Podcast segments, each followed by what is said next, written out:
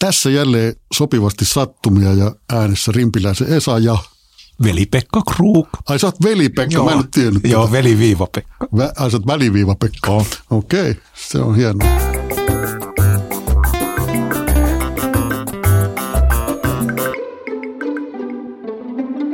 Kun tämän podcastin nimi on sopivasti sattumia, niin me ajateltiin puhua semmoista aiheesta kuin sattumat. Ja sattuma on siis satunnainen tapahtuma. Se voi olla myös keitossa oleva lihan tai muun palanen, olosuhde, tapahtuma, joka on kuvattavissa todennäköisyysjakaumalla. Ja satunnaismuuttujan todennäköisyys on saada joku tietty arvo. Tähän kyllä liittyy sitten semmoinen, semmoinen mielenkiintoinen kuvio, että sattuma on samanaikainen ja merkittävä seikkojen tai tapahtumien esiintymä, ja niillä yleisesti ei ole syy-yhteyttä keskenään. Ja sitten sellainen asia, että sitä on erittäin vaikea niin kuin toistaa. Sattuma on sellainen, että sitä ei voi niin kuin millään teorialla tai, tai prosessilla toistaa, vaan se on niin kuin todellakin satunnainen tapahtuma. Ja, ja siinä mielessä niin kuin sattumat on tosi kiinnostavia, kun niitä vaan sattuu ja tapahtuu. Puhutko nyt yritys? Ei oikeastaan ihan kaikesta, koko elämästä. Joo. Siis, että, että niin kuin olen joskus sanonut, että tässä vaiheessa, kun on jo päälle 60, niin, niin niin kuin ennen oli silleen, että sattuu ja tapahtui, niin nykyään lähinnä sattuu. Että tota, en, ennen oli niin kuin enemmän tapahtumia. Sehän on jännä toi sattuu, niin sehän on myös niin kuin tavallaan niin kuin ikään kuin, että voisi ajatella, kun sillä on myös semmoinen tarkoitus sillä sanalla, että tuntuu vähän kipeältä. Mm-hmm. Että et, et oikein kunnon sattumaa semmoinen kyllä, että se, sit se myös niin kuin jysäyttää vähän niin kuin tajuntapuolella, että – Mulla on, mulla on tota, sulla on kuitenkin tota tiedemytologiaa vielä siellä pal- paljonkin, niin tota, mä tähän väliin kerron tämmöisen ihan pragmaattisen asian, että, että aika paljon varsinkin tosiaan nuorempana sattuja tapahtui mole, molempia ja, ja myös sillä tavalla, kun liikkuu aika lailla niin kuin het, hetkessä ja noin, niin joku asia, mikä oli pyörinyt mielessä, niin kuinka se ollakaan, niin se on sitten ihan tos nyt se, se, se asia. Ja nyt, nyt vähän kun ikä on tullut, niin ei samalla tavalla niitä niin kuin satu, mutta kuitenkin sattuu, että tuossa kun mä olin marraskuun loppupuolella, oli Oulussa työ, työkeikalla ja pari yötä olin sitten Lapland Hotelsissa yötä. Ja sitten mä olin miettinyt siinä viikko, viikkoa ennen yhteen juttuun, liittyen, että täytyisi ottaa Leri, Leri Leskiseen, tiedät, tiedät mm. Lerin, niin tota, vain elämässä muun muassa paljon kapellimestarina ollut kaveri, niin että pitäisi ottaa Leriin yhteyttä ja yhdestä jutusta ja vähän, vähän ehdottaa ja näin, niin, niin tota, ja sitten lähdin siinä, siinä tota keskiviikkoaamuna sieltä hyvin nukutun yön jälkeen aamulla, aamulla 20 kolmannesta kerroksesta – niin kuin hissiin ja painan hissiä, hissi tulee kohdalle. Leri Leskinen, jumalauta, mitä Leri? Ja Leri no kato Pekka, jo vaan aikoihin, aikoihin nähty. Ja siinä ensimmäiseen kerrokseen ja sitten siinä aulassa ehdittiin juttelemaan ja siellä oli sattumalta sitten Suvi Teräsniskan kaksi joulukonserttia, jonka takia hän oli mm. tullut, tullut sitten sinne Ouluun. Mutta tämä oli just niin kuin hyvä esimerkki siitä, että mä en tiedä liittyykö se sitten siihen, koska mä olin sitä niin paljon ajatellut, mm-hmm. ajatellut tänne, mutta mä en ollut missään nimessä ollut niin kuin tietoinen, että siellä on Leri Leskinen Oulussa, mutta sattumalta tuli hissiin. Paul Koilho sanoo tästä asiasta, kun jotkin asiat alkaa kiinnostaa, kaikki ympärillä oleva tuntuu viittaavan siihen. Tämä johtaa siihen, että mystikot puhuu ennusmerkeistä – skeptikot puhuu sattumasta ja psykologit huomion keskittämisestä. Mutta tässähän niin kuin on tämä tarina just, että jos sä oikein ajattelet asioita, niin sitten yhtäkkiä se sattuma tuo siihen ne elementit, mitä sä tarvitsit. Ja, ja ne on kyllä mielenkiintoisia, että tollaisia asioita tapahtuu. Mä kerron yhden esimerkin. Mä on siis esiintynyt myöskin taikurina ja, ja tota, mulla on yksi sellainen temppu, missä, missä on pelikortteja ja sitten siinä on – on tota kirjoja. Se saattaa olla, että säkin oot nähnyt tämän, tämän tempun. Ja siinä on, siinä on kaksi semmoista vaihetta, missä, missä niin kuin mun, mun tehtävä on taikurina niin kuin määrätä se, että minkä kortin katsoja valitsee.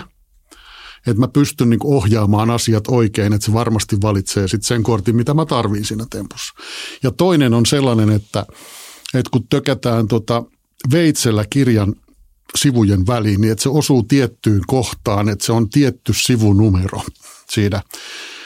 Ja, ja nämä kumpikaan asiahan ei ole sellainen, että ne tapahtuisi. Että jos mä sanon jollekin katsojalle, että, että 52 korttia valitsen niistä ihan mikä vaan, ja se sanoo jotain, ja mä oon ennalta päättänyt, että se on se, niin siihen on tietty mekaniikka olemassa ja tietty, tietty prosessi, millä mä pystyn sen tekemään. Mutta koskaan se ei mene niin, että jos mä sanon, että sano joku kortti, niin se osuu varmasti. Että se vaan sanoo sen ja se on just se. Ja sitten koskaan ei käy niin, että jos joku tökkää veitsellä kirjan sivujen väliin, että se olisi just oikeassa kohdassa. Paitsi kerran. Nämä molemmat asiat tapahtui peräkkäin. Eli kun mä sanoin katsojalle, että sano ihan mikä pelikortti vaan. Niin hän sanoi just sen, mitä mä, olisin, niin kuin, mitä mä tarvitsin. Aivan tasan. Se tuli heti jolloin se oli muuttu niin kuin mystiikaksi se koko tilanne. Siis koko yleisö oli täysin hämillä, että miten tämä on mahdollista. Ja samoin se, että sitten kun se tökkäsi sen veitsen sinne kirjan väliin, ja mä avasin sen, niin mä niin kuin itsekin säikäin, että jumalauta, se osui täsmälleen oikealle sivulle. Ja, ja niin kuin kaksi semmoista sattumaa, ne oli niin kuin kahden minuutin välein tapahtu nämä, nämä asiat samassa, niin kuin, samassa tempussa. Ja että se oli nautinnollista, kyllä siinä oli niin kuin sattumalla. Ja se oli, oli vielä sellainen yleisö, joka oli tärkeä. Ja siis siellä oli semmoisia ihmisiä, jotka tietää taikuudesta vähän ja ne oli täysin, niin kuin, että, miten, että, että tässä, tässä on nyt semmoisia elementtejä, että me ei niin kuin ollenkaan käsitetä, miten tämä, no se pikkusen treenaamista vaatii. Mutta ne olisi ihan onnenkantamoisia, ihan sattu. Miten tuohon pätee tuo äskeinen koelho? No siinä varmaan niin kuin mystikot puhuu ennusmerkeistä joo, ja skeptikot sattumasta, en tiedä. Se oli varmaan, kun siinä keskitti huomionsa ja, antoi mahdollisuuden, niin sitten nämä sattumat tuli. Tämän sopivasti sattumien myötä itse tosiaan aika paljon Hesarista luennoita aina noita syntymäpäivä haastatteluja. Yllättävän paljon niissä on ihmiset, kun kertoo, mitä elämän varrella on tapahtunut, niin siellä on sattumia ja tapahtumia ihan yltä, yltä kyllin. Niin, niin se oli musta hyvä tuossa Kari Väänänen, kun täytti 70 tässä männeenä syksynä, niin, niin hän sitten kertoo vähän elämänsä alku, alkuvaiheesta, miten sattuma puuttuu mun mielestä hienolla tavalla peliin, että olin kuolla ennen kuin ehdin elää pitkään on teoksen ensimmäisen luvun otsikko.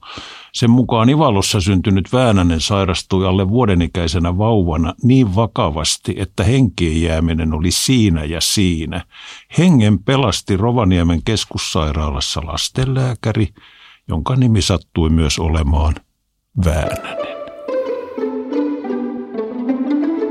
Se on kyllä mystistä, mystistä että milloin tämmöisiä niin tapahtuu, mutta se, tässä sattumassahan on sellainen elementti, että, että sille pitää antaa mahdollisuus. Siis että, että ihmiset, jotka tavallaan niin kuin rajoittaa omaa tekemistä, omaa elämäänsä niin, niin kuin sillä lailla, että, että ne ei kauheasti osallistu eikä, eikä ole uteliaita eikä selvitä eikä pengon, niin, niin niille ei kauheasti sattumia osu kohdalle. Mutta ne, ne, jotka sitten taas tuolla juoksentelee teikäläinen just penkomassa jotain koppakuoriaista ja katsomassa, että mitä siellä kilpiä alla oikein on, niin, niin tota, semmoisille ihmisille niin sattumia tulee ihan tuon tuostakin. Ja, mutta ne pitää myöskin oivaltaa, että nyt tuli tämmöinen tilanne, tämmöinen sattuma.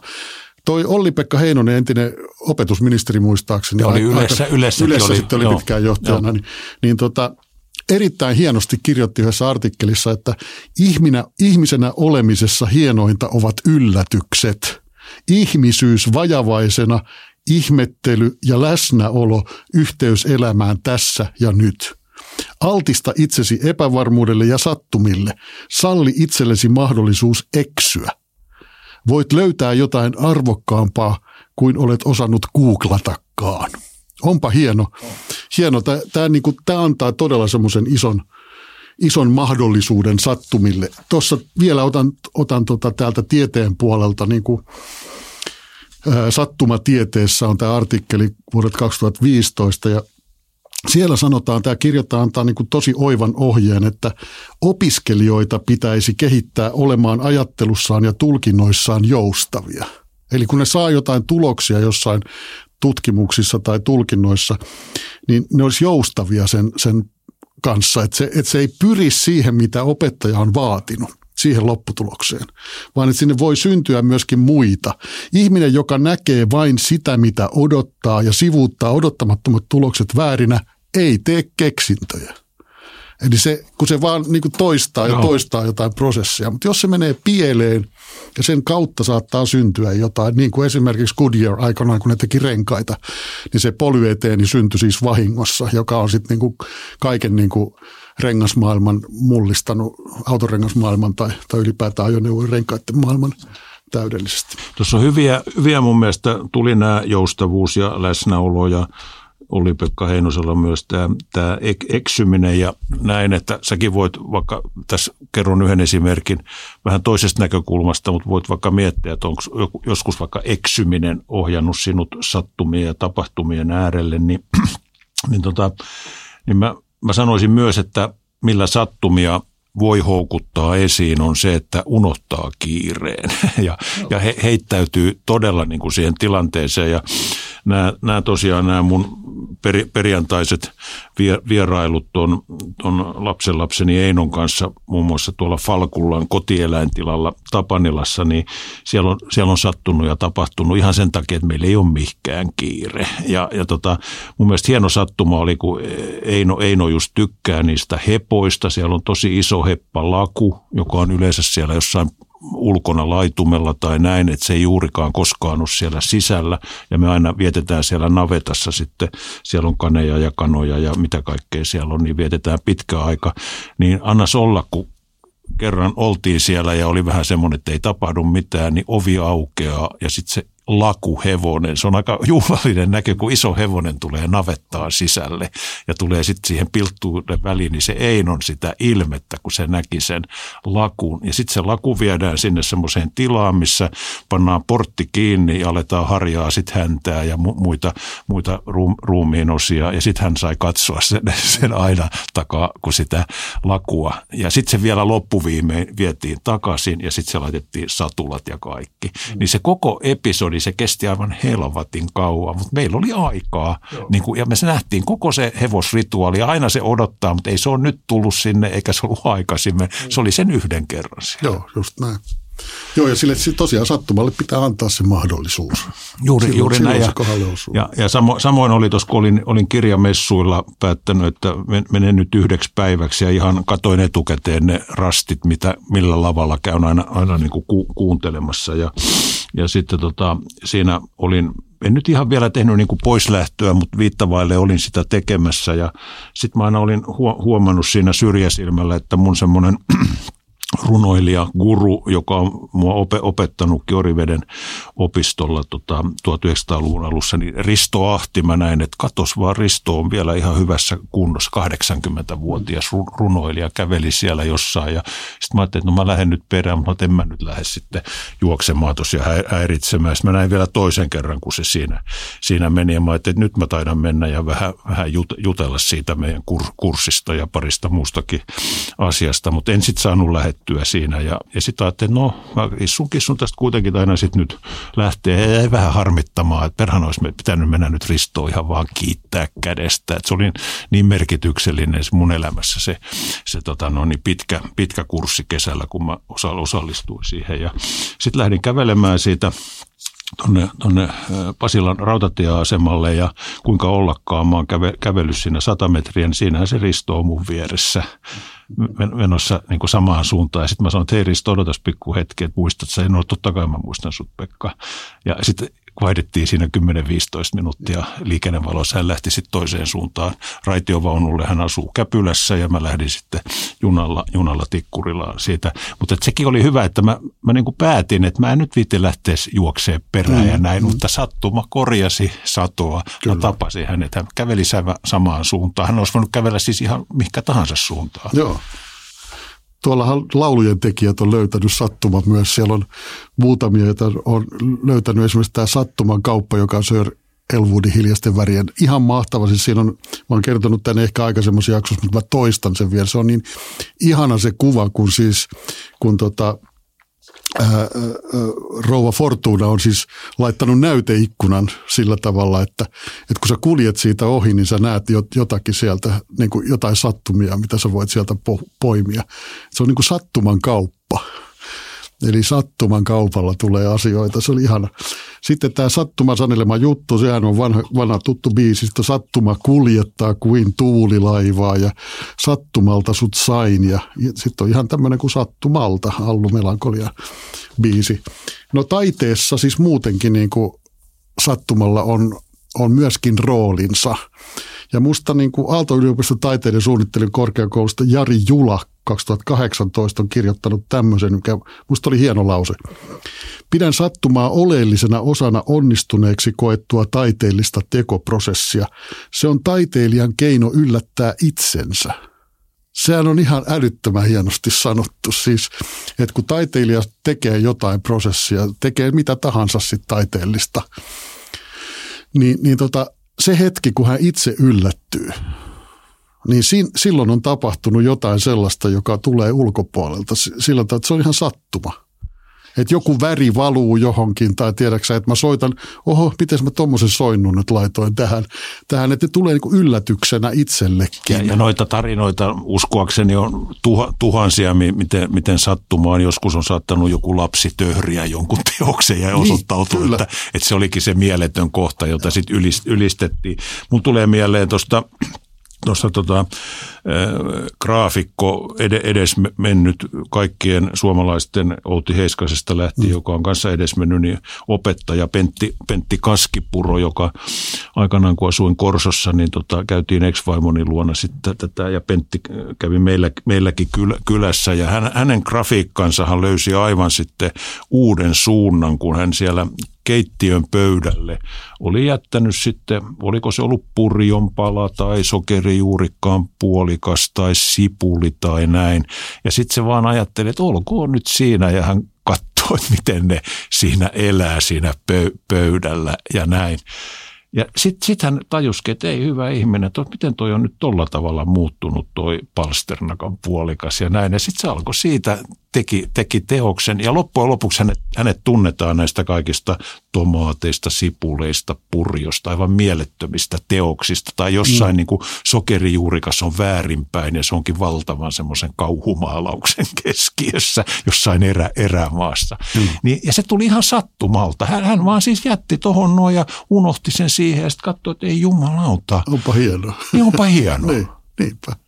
Ja näin, näin ne niin kuin lähti. Mä vielä tuosta tosta tota, tuli niin kuin mie- mieleen, että eihän sulla nyt, kun sä oot hyvin tehnyt, tehnyt tota kotiläksys, tuskin on, mutta onko sulla muuten niin kuin käsitystä? Tuli mieleen, kun sä mainitsit tuosta Sir Elwoodista tuon Rouva Fortunan, mm. niin on, onko sillä Fortuna-pelillä joku, joku kytkös? Oh, ei se Rova Fortuna keksimä ole se. en tiedä kuka on keksinyt, mutta... Mutta, mutta onko siinä sattuma? Kyllä varmaan on, koska miksi, miksi sen nimi olisi Fortuna. Siis, For, Fortuna, siinähän se marmorikuula työnnetään mm, sille kep, kepillä. Niin siinähän on aika jännä sit se, se sattuma, kun siellä on laitettu niitä pieniä nauloja Joo, sinne, niin sinne tänne. Ja sitten jos se ottaa siihen naulaan, niin sehän lähtee sitten sattumalta siitä ihan minne. Kyllä, juuri näin. Juuri näin. Sehän on nimenomaan täyttä onnen kantamoista. Onko tavannut koskaan tuota en, No siis sillä tavalla ihan etäisesti, että, että kyllä mä oon tuntenut sen läsnäolon, mutta en ole ihan kasvoista kasvoihin päässyt. Onko koskaan, koskaan käynyt sulle, että Rova Fortuna olisi sun elämässä puuttunut joko bisnekseen tai yksityiselämään? On se, on se puuttunut, joo. Siis se on niin kuin ot, ottanut välillä kädestä ja, ja tota, välillä huomauttanut ehkä silleen alitajuisesti, että älä sano noin, kun sanon näin. Ja ne on, se on niin kuin antanut sellaisia pikkusia, niin kuin, vähän salaperäisiä ohjeita sieltä täältä, että heitellyt, heitellyt ja tota, ohjannut eteenpäin. Aristot, jos mä saan taas mennä tuonne muinaisuuteen, Aristoteles, mä oon siterannut aikaisemminkin jossain toisessakin jaksossa ja musta tässäkin, koska – hänen mukaansa sitä sattumatermiä käytettiin usein ristiriitaisesti – Siis yhtäältä kielletään sen olemassaolo. Siis, ja sehän on tässäkin ajassa ihan samalla lailla, että, että sitä ei mukaan olisi. Ja toisaalta samaan aikaan puhutaan sattumalta tapahtuvista asioista. No se nyt oli vaan sattuma. Että niin kuin ei sellaista sattumaa ole olemassa, mutta se nyt vaan sattumalta tapahtui. Ja hän oli sitten siihen tyytymätön tähän sattuman käsitteeseen, että, että sitä, sitä käytetään ilman minkäänlaista analyysiä sen luonteesta.